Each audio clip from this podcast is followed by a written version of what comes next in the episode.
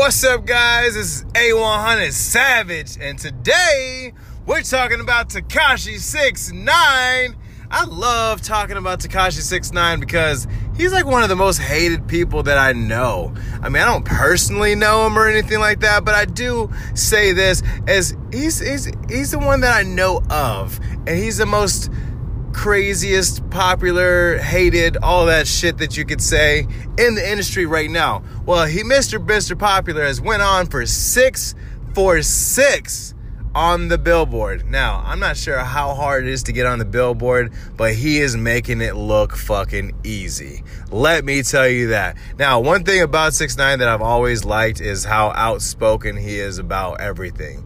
Doesn't matter what it is, whether it be good or bad, no matter if it's gonna make him look bad or anything, no matter what, it's like, all right, cool, I'm gonna address it. He doesn't run from issues. Like when they, like people would sit there and like say that he was, uh, you know, he's a rapist and all this other shit. He did an interview sitting down talking about what that was all about. You see what I'm saying? So like, there's not too many real people out there like that that would actually sit there and talk like that because there's a lot of people out there that like have done some fucking stupid shit and are hiding right now. So Tekashi 69, I commend you for that. No matter what it is, you will always say, "Hey, this is what's going on." It's never what we think it is. It's always something a little bit different. And but I want to say congratulations. 6 for fucking 6.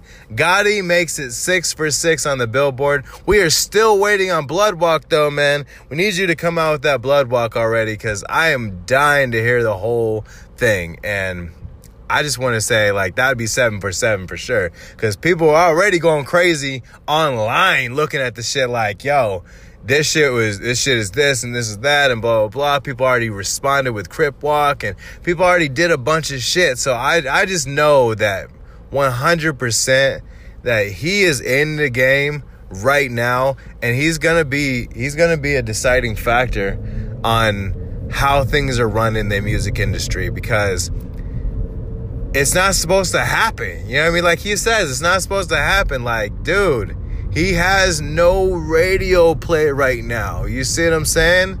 Like, dog, he is fucking killing it. That's all I have to say, bro. Killing it.